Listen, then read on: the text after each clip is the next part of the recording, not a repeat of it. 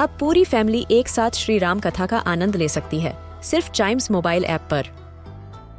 जानिए श्री राम के बचपन से लेकर दशानन वध तक का सफ़र। सरल रामायण, घर के सभी सदस्यों के लिए।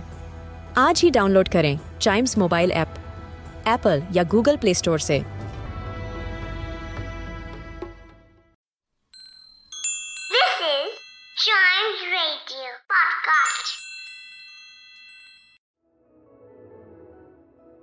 मूर्ख बातों नी कछुआ।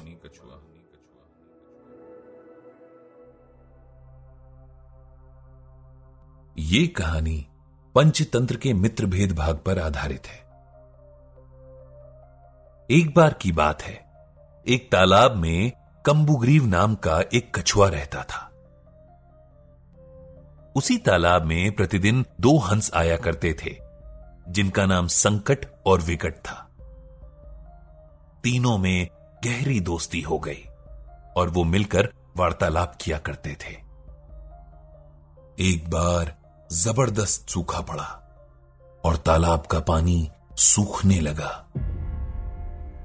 सब साथ के जीव जंतु मरने लगे तो कछुए को भी संकट दिखने लगा। एक दिन कछुए ने अपने दोस्त हंसों से कहा, पानी के बिना इस तालाब में तो मेरा मरना निश्चित है। तुम दोनों को कोई उपाय सूझे तो बताओ। हंस भी अपने मित्र पर आई मुसीबत को दूर करने का उपाय सोचने लगे।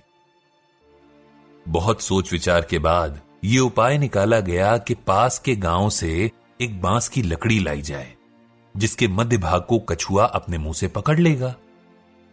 दोनों हंस लकड़ी के दूसरे किनारों से पकड़कर उड़ सकेंगे और कछुए को वहाँ से कुछ दूर, जो एक बड़ा तालाब था, वहाँ उड़ा कर ले जाएँगे।